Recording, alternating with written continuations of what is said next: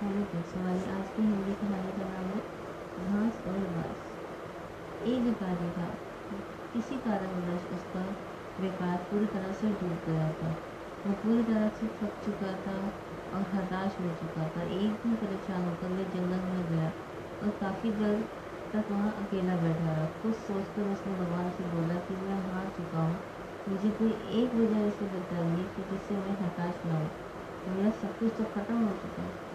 भगवान ने जवाब दिया, तुम जंगल में इस घास और बाँस के पेड़ को देखो। जब मैंने घास और इस बाँस के बीज को लगाया, मैंने दोनों की देखभाल की बराबर पानी दिया, बराबर प्रकाश दिया, घास तो जल्दी बड़ी होने लगी। इसने धरती को हरा भरा कर दिया, लेकिन बाँस का बीज बड़ा नहीं हुआ।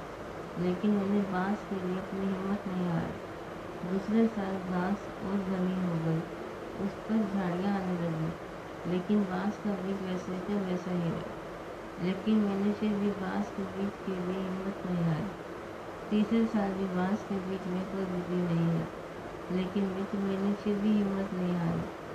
चौथे साल भी कुछ नहीं हुआ, लेकिन मैं लगा रहा पाँच साल बाद उस बाँस के बीज से एक छोटा सा पौधा अंकुरित हुआ घास की तुलना में ये बहुत छोटा और कमज़ोर था, लेकिन केवल छः महीने बाद ही छोटा सा पौधा सौ फीट लंबा हो गया।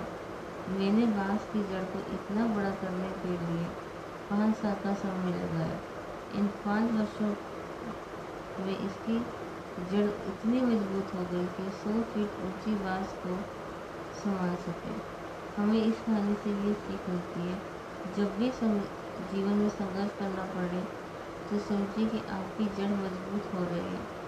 संघर्ष आपको मज़बूत बना रहे हैं जिससे कि आप आने वाले कल को सबसे बेहतरीन बना सकें। किसी दूसरे से अपनी तुलना मत करें। Thank you